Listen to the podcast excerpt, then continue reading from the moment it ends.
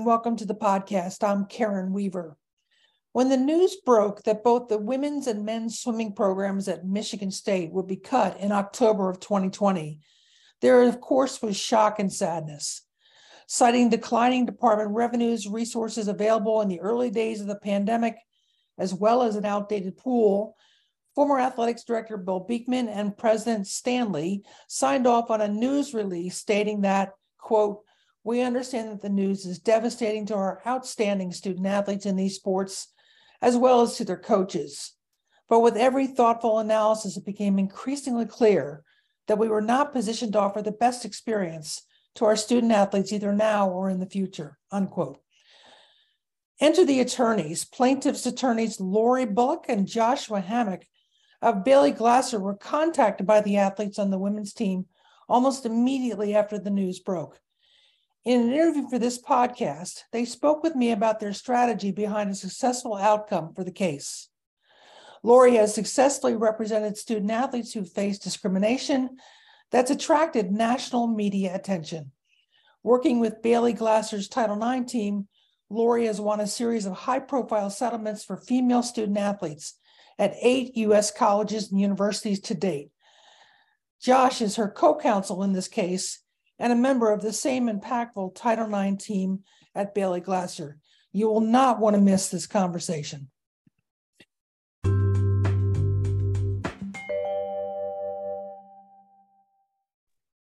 Lori and Josh, welcome to the podcast. I can't tell you how excited I am to have you both here. So glad you could join me. Hello, it's great to be here. Thanks for having us you guys are coming off uh, um, i will just call it an amazing an amazing uh, thing a, a, trial at michigan state. Well, actually it's not a trial it's a case. Uh, and i i will talk a little bit about this in over the course but give us a synopsis of where the case came from what the case consisted of and then where it ended up today. Absolutely. So this case started back in october of 2020 if you can believe it, it's been going on for that long. And a group of female swim and dive team members found out very unceremoniously through a Zoom meeting with their athletic director that their team was going to be eliminated at the end of the 2020 2021 academic year. And so they reached out to um, myself and another attorney, Jill Zwagerman, right then and said, What can we do to stop this? So we sent a letter to the university, asked them, pointed out that this was going to violate Title IX if they moved forward with their decision to eliminate the team, and pled with them to reconsider that decision, enter into a settlement agreement with us, and, and do the right thing and preserve this, this women's team. They, of course, told us to go pound sand, uh, which is probably, you know, no surprise to anybody who has understood the progression of the case, but at that point in time, we were left with no other option but to file our lawsuit and seek a preliminary injunction to prevent Michigan State University from eliminating the team at the end of the year. Unfortunately, we had a judge who did not apply the law correctly in the first instance. And so we lost that preliminary injunction. We were forced to go to the Sixth Circuit Court of Appeals. The Sixth Circuit Court of Appeals agreed with plaintiffs that the judge had applied the law incorrectly and reversed the case, vacated the decision, remanded it for a new decision. Uh, that part of the case, that appeal kept going on. MSU decided that they were going to try and seek a reversal of the Sixth Circuit within the Supreme Court. They were unsuccessful in doing so. And meanwhile, the underlying case moved forward. And so we were able to depose individuals within the university, obtain their actual Title IX participation data, which showed us unequivocally they were out of compliance with Title IX. Uh, we ultimately this this summer in July went back and supplemented our preliminary injunction. We were successful that time in getting the preliminary injunction, but unfortunately, we were not successful in getting the te- team reinstated through that avenue. Hmm. So we proceeded, we were scheduled to be in trial here in two weeks um, after the Supreme Court denied MSU the right to be heard with on appeal and denied their petition for cert. uh, I think that that is finally the thing that put enough pressure on MSU to say, hey, let's see if we can find a resolution to this case. And obviously, it would have been a lot easier and cheaper to resolve this case in October of 2020 when we first reached out. But what we were able to achieve in settlement far exceeds the bounds of you know what we likely would have gotten in trial. Uh, the hard part about these Title IX cases is even if you are successful at every single step, there's no absolute right to reinstate a team or to any specific sport. And so what we were able to achieve through this amazing settlement and what these women were able to do was put aside their own desire to have their team back, to be back in the water and say, what can we do to make things better for women at MSU for years and years to come? And so we were able to get an agreement from Michigan State that their participation gap would not be above 28 women for any two consecutive years and not above 16 women for any one year, which is huge. That is, to my knowledge, the smallest gap that a school will be held accountable to. Um, we were also able to get them to undergo an entire gender equity review by an individual that we will have a part in selecting that individual. They will come in, they will review every aspect. So not just participation, but every, the entire laundry list of Title IX treatment and benefit issues, their athletic financial aid issues, and then MSU and that individual will sit down and create a gender equity plan that will bring their entire athletic program into compliance by the end of the 26 27 academic year. And so achieving those results, I think these women should be incredibly proud of themselves and they have made lasting change at that school. But it was a very hard fought litigation. And I think that a lot of it, candidly, was the result of a lack of transparency among administration about what was really going on, what the, was really behind the data, and just holding firm to the idea that they were not out of compliance even in the face of their own evidence that they were and and not wanting to have that egg on their face right mm-hmm. um and i just wish at some point in time someone either president stanley president woodruff you know um, bill beekman would have stepped back and said maybe we didn't do everything we needed to do we didn't do our due diligence to ensure that we weren't violating Title IX. Let's take a second look at this. Josh, let me ask you, just kind of give us a sense of where women's swimming fit into the department, uh, facility wise, as well as competition wise. Well, I guess facility wise, um, you know, they had, I think, one of the older facilities in the Big Ten, unfortunately. Um, and that was one of the reasons that MSU gave for cutting the team uh, was that you know we need a new facility, and that facility is going to cost a bunch of money that we can't invest into the sport right now. Um, now, the reality again is a little bit different than that picture. Um, MSU is investing a bunch of money um, in facilities, including uh, a rec center that will have a pool, likely a pool that would be fit for competition. Um, it's also, you know, it has invested or is investing substantial amounts of money in its football program and its facilities, right? There's like a $70 million football complex just for the football team right. um, that MSU is building. But, you know, in, in, MSU's mind, it can't devote a much smaller figure um, to help sustain a women's program. Um, you know, so I guess that's the answer facility wise um, and competition wise. I'm not entirely sure what you mean, but I guess just the, the big picture is this is a team that historically has had um, success. They've had Olympians in the past, even. Um, they've got some Big Ten record holders. They've had people uh, proceed on to you know national uh, championship competitions, um, and to the extent it was thrown out that that you know this MSU team couldn't be competitive. This women's swim and dive couldn't be competitive, and kind of that's the reason.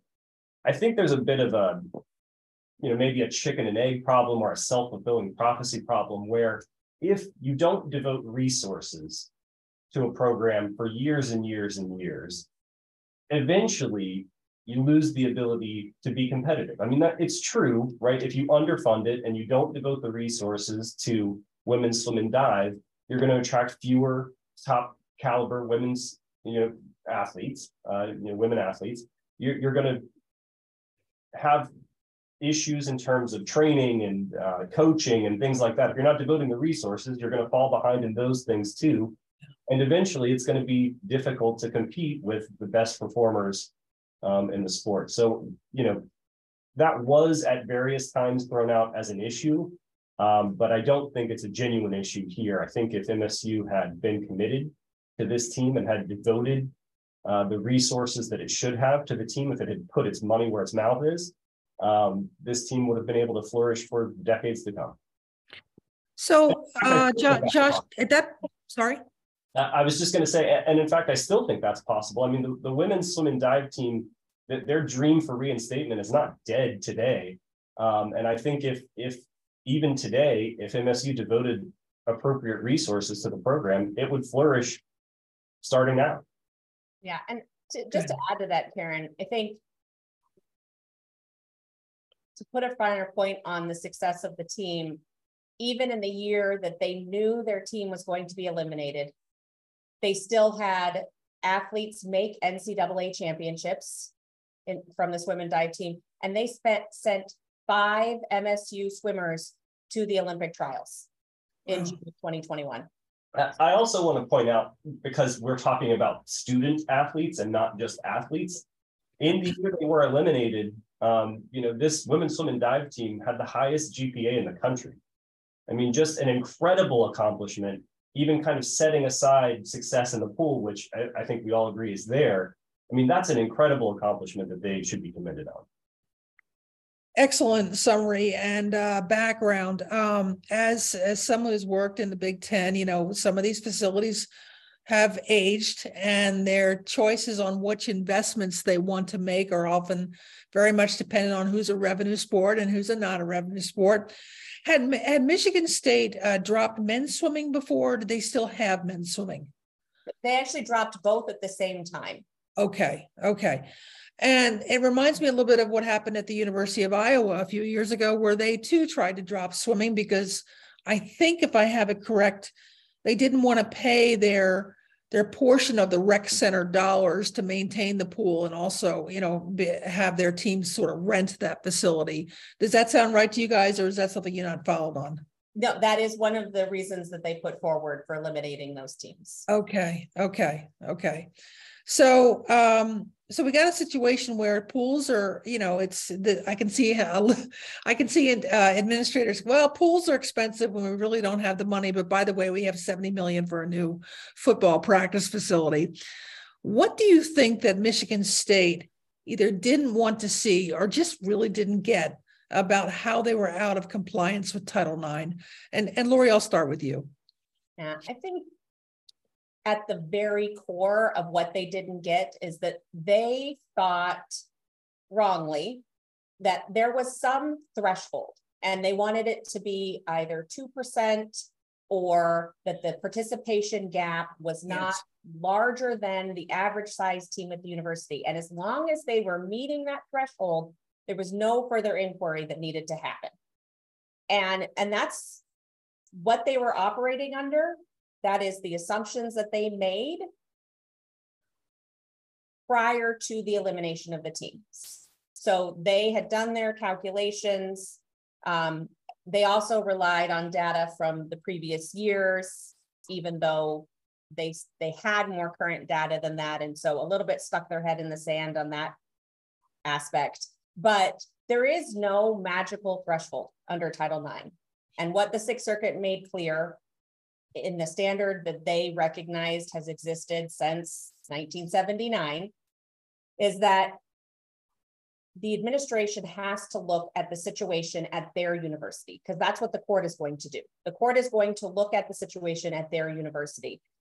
And there's no magical 2%, there's no magical number that they are going to meet. And then that means automatically you're providing substantial proportionality because what it actually is is if you're eliminating a team then that substantial proportionality number becomes, is that gap large enough to sustain a viable team? And oftentimes when, when we're looking at preliminary injunction, that viable team is the team that they're eliminating, but that's not the end of that inquiry either. Hmm. You know, so if there, if the gap was going to be 15 and they had no golf team, you know, university had no golf team, no tennis team, but they clearly had the interest and ability for a golf or a tennis team, then that gap of 15 is going to be too large. So it, you can't just rely on the assumptions of, you know, that if you have a gap that's X number small enough, no one's going to challenge you. You know, administrators need to actually look at the facts as they exist at their own university, and MSU didn't do that. Go ahead, Josh. I, I think big picture, that's absolutely right. It was kind of this automatic compliance threshold issue that, that MSU was very focused on, but I think kind of as a sub issue that's an undercurrent in most Title IX cases, or at least most that I've seen, um, is just how to count participants. What does it Mhm. mean to be a Title IX participant? Um, and there's sometimes, it, it seems, a difference um, in the way the school wants to count men's opportunities and women's opportunities. Hmm. Um, and to, to get a little bit more granular there, you know, if, if a woman shows up for the very beginning of a season, participates in a few practices, and then decides to quit, this isn't for me, is that a Title IX participant? Was that genuinely someone who should be counted as a Title IX participant? And if that happens, you know, if it's not happening one at a time, if that happens to 15 or 20 female student athletes or would-be female student athletes, is there kind of an inflation problem um, in in the way a school is counting Title IX participants on women's sports? Um, people who aren't, you know, if you look at the Title IX regulations, the, the rule requires that um, to be counted as a Title IX participant, you have participated in team activities, been to practices, those sorts of things on a regular basis during the season. Right. So the, the gray area there is, well, what does it mean on a regular basis, right? And the school kind of gets to determine that on its own, and there's a lot of discretion there, it seems. Um, and I think sometimes there's a tendency to abuse it, abuse that discretion and say, basically, any woman who shows up counts as a Title IX participant, um, even if they weren't really regularly or participating on a regular basis um, throughout the season. One of the places you used to hear a lot about that, maybe today there is some still, it was in rowing because women's rowing was added as a way to counteract the large sizes, uh, the football squads. And so anybody who showed up the first day of rowing practice got counted. Um, but I think, Josh, what you're speaking to is, is uh, administrators and presidents are looking for a safe harbor. They're looking for a place where they can point to and say, nope, we're good. You don't have to talk, you don't have to talk to us. But there's another layer to this too. It's not just about participation, it's about a whole host of things. It's financial aid, it's the laundry list of all the benefits and, and uh, opportunities that they get in, in the program. How did you guys look at that type of thing for the women's swimming program at Michigan State? Well, and and just to piggyback off of your point, Karen, rowing is still very much where universities try and hide numbers, particularly in the Big Ten. If you look Okay. at the Big Ten rowing numbers, they are substantially larger than any other conference in the country. 110 women on a rowing team is not unheard of in the Big Ten, which is Do they, have, do they have enough shells to do that? no, they don't have enough shells. They're only allotted four coaches. They get a maximum of twenty scholarships for those hundred and ten women. It's, you know, quite frankly insulting to those women that the school gets to count them as Title IX participants and looking, digging down in the Title IX data, even for MSU, on average, fifteen to twenty of those women would quit before the middle of October. Because they stand in the student hall and they say, hey, you're tall. Do you know how to swim? Do you want to be a part of the rowing team? Right. And then the women join, go to a few practices, realize what it really takes to be a college athlete and make the personal decision that I don't have the time to do this. Right. And so they quit the team. But even if they quit the team a week into practice, the schools are still counting them as Title IX participants. Interesting. Yeah, Yes. Yes, rowing is still very much the, the sort of problem child when it comes to padding. Um, And even for, for Big Ten schools in particular, because there's this- the division between kind of varsity and novice participants, um, which kind of gives rise to a separate issue of. Are these really equal participation opportunities at all? Because there's nothing like a novice participant on the men's football team or the men's basketball team or any men's team.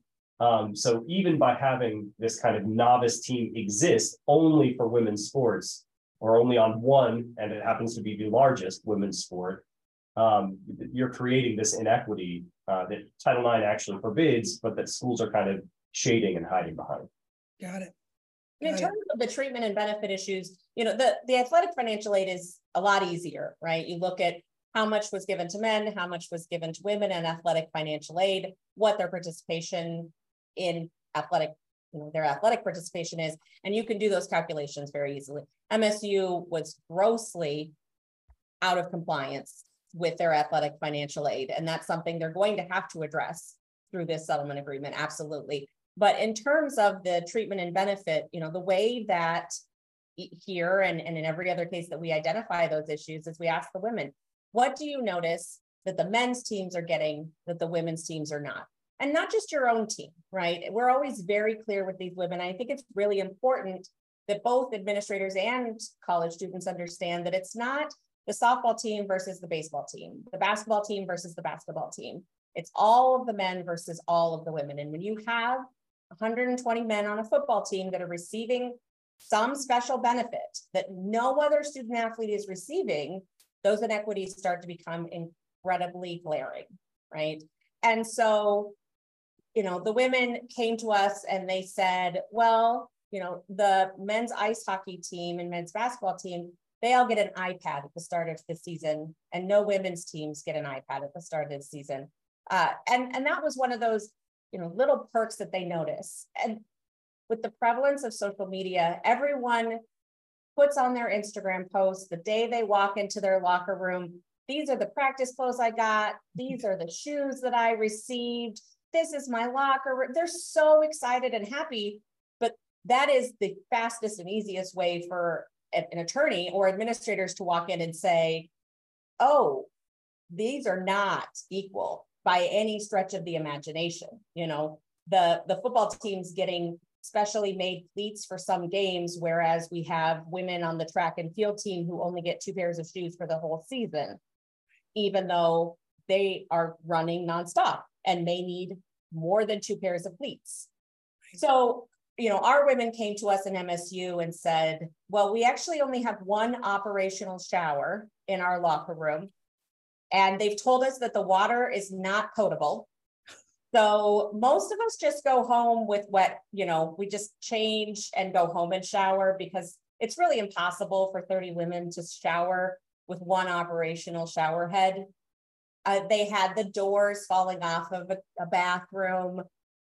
They they had so many examples just of their the own treatment and benefit inequities that they had experienced or that their peers had experienced. It was very clear to us that there was unequal treatment going on. Yeah. yeah. And to add that's a- been the case. Oh, yeah, that's been the case at every university that we've had women come to us.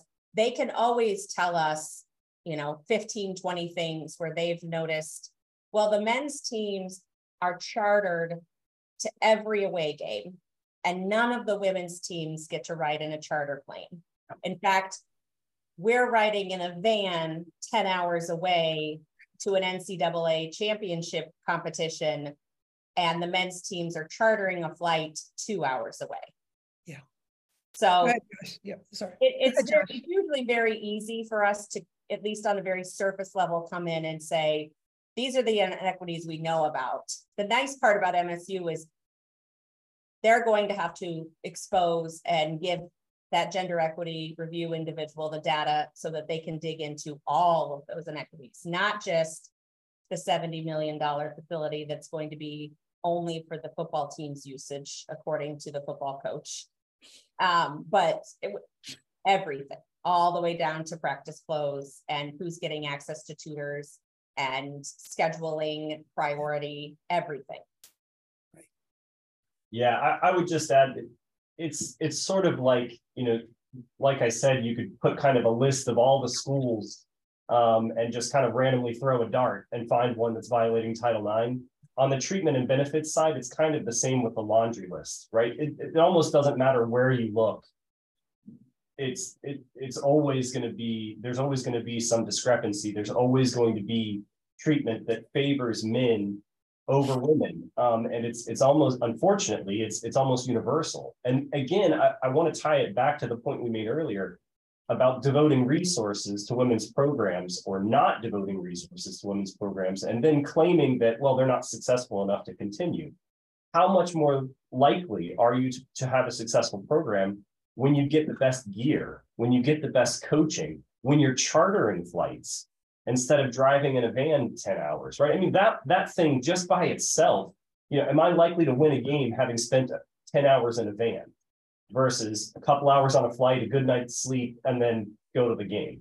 Those kinds of things deeply impact the women on a daily basis and impact their chances for success. So again, all of this stuff kind of builds and cascades um, to the to the opportunities that women are actually being given. Big Ten is one of two of the wealthiest conferences in the country. Just signed a, a $1 billion a year uh, television contract that'll start in a couple of years. They've already had a very lucrative Big Ten network that's been around for 15 years. Uh, this conference is not lacking for money. So, how does this happen? How does this happen to a team that arguably you know, women's swimming is a an important Olympic sport in this country. It is played by hundreds of thousands of young girls in high school and on club teams. But you you get to a point where you just got to feel it's almost um, deliberate the way that they just ignore them or or minimize their uh, activities. And let me just say one other thing: they also come to the team with very small scholarships and very large tuition bills. They're actually tuition positive to the university, and yet they're given no credit for that. So, Lori, what are your thoughts about the wealthiest conference in the country clearly struggling with Title IX? I think that what that says, Karen, is that they are not shy about demonstrating where their priorities are. Their priorities are football, their priorities are men's basketball. They're sinking money into their quote unquote revenue sports right? and you know the the deep dark secret of that is that there's almost no country, no university in the country that is actually making money off of their men's sports after they look at how much they're really spending. And so that right there is a myth that needs to be dispelled across the country that these are revenue positive athletic departments. They're not. But the bigger issue is that you know, you have individuals who their priority is not Title IX. Their priority is ensuring the success of the football team, right? And that you can see that at MSU very easily. They have a men's football program that, by any measure, was not very successful this year. Yet Mel Tucker got a 90 plus million dollar 10 year contract to continue coaching in that program. Any other coach probably would have, you know, would have been seriously assessed, but the men's football coach is put on a pedestal and treated differently from any other sport. And so they're going where they think they can make money. And the Big Ten is one of the worst offenders at this. But I think what's really important to remember is this is not the first time we're having this conversation, right? They had this exact conversation in the 1970s during congressional hearings when senators and congressmen from all over the country tried to exempt football from Title IX regulations, tried to exempt revenue sports from Title IX regulations. And Congress overwhelmingly said, no, we don't care if you're saying, you know, we don't have the money to have a successful football program and provide women's sports. That's not an excuse you have to provide equity. If that was an excuse, then that completely guts Title IX. It has no meaning whatsoever. And so the law has been very clear that lack of budget is not a justifiable reason to be out of compliance with Title IX. And what needs to happen is a fundamental shift in the way that people think about sports these are, yes, they are athletic opportunities, but we're at an academic institution. These are learning opportunities as well. The benefits to the student athletes of being in a sport are immeasurable. It teaches them so many life skills. If you look at Fortune 500 companies and the number of individuals who are CEOs that were also college athletes, overwhelmingly, most it, particularly amongst the women, most of them were. And so they have to stop thinking about college sports as just a way to make money and as the academic and athletic participation opportunities that they are. By and large, that's what's not happening, right? That they have the money there. It's where they're willing to spend. Where they're willing to spend it. So why don't presidents put more pressure on athletics to be in compliance with Title IX? Is it a simple matter of incentivizing them uh, that it's more more than just how much money the team can bring in? Josh, I'd like you to take a stab at that. Why why can't we find presidents who value balanced, equitable experiences as much as they value how much they're going to make at the bowl game? Boy, I wish I had that answer. um, uh, and, and I agree that that's the problem, but it, it almost in defining that problem, you kind of provided the answer. They care more about the money than they do about equality. I mean, that's the message that these schools have sent and are sending now.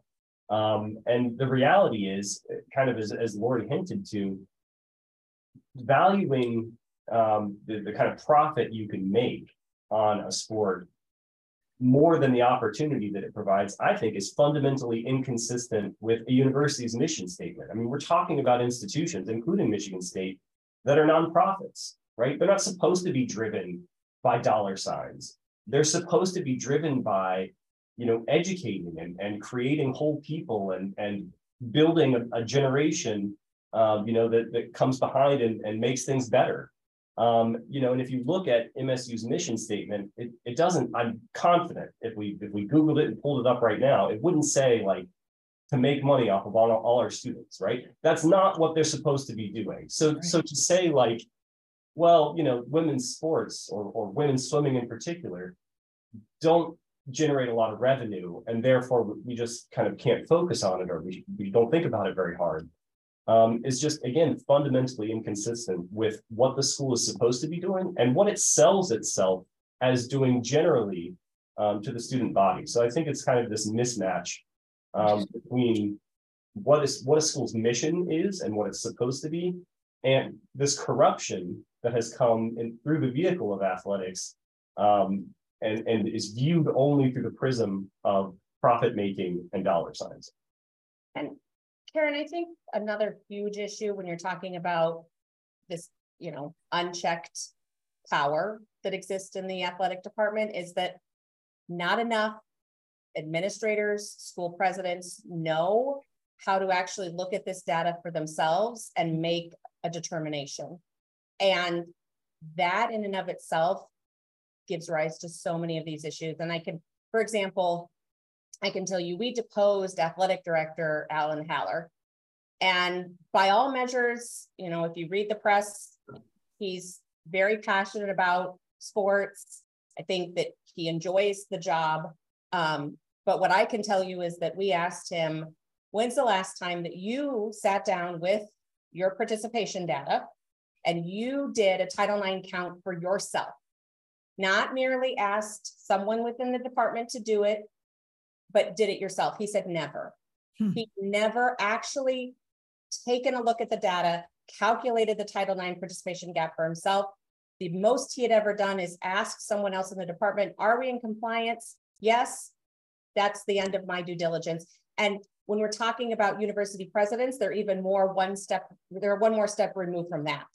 So most of the time in these cases, what we learn is that the university president asked the athletic director, if we make this decision, if we decide to cut the team, are we going to be in compliance? And the athletic director says yes. Well, the athletic director didn't do those calculations themselves, didn't look at the data themselves. So while they're doing is rubber stamping the work of someone else, and that person has unfettered discretion of how they count, who counts as a student athlete, who doesn't count as a student athlete, what that gap is, and then ultimately, in the case of, of MSU, athletic director Haller isn't even asking what is the gap. Hmm. So he can make that assessment himself. He's asking, are we in compliance with Title IX? If the answer is yes, that is the end of his inquiry. Yeah. Wow. And then that information is passed along to the university president. And I would like to say that MSU is unique in this regard, but they're not. This is how you know university presidents operate. They do not see athletics as something that they necessarily have to be subject matter experts in, and Title IX compliance is something they need to be subject matter experts in. They delegate that, but then the, the oversight is not there. The due diligence is not happening. And so it, it just, it creates this environment where corruption is allowed to thrive. And I think the point there too is, is that it's very hard to get the Title IX part right, to, to ask all of those questions to look at kind of the whole picture and see are these participants that we've been counting really getting genuine opportunities? Are we doing things the right way? Are we giving them equal opportunities and equal treatment and benefits? Asking all and asking and answering all of those questions is really, really hard, um, especially as you move up the chain to an athletics director and a president who have, you know, a much even broader picture beyond athletics that they might be looking at but it's really easy to get the dollar signs, right? It's really easy to understand a bottom line figure of did this make or lose money? Um, and so again, it's it's kind of the priority.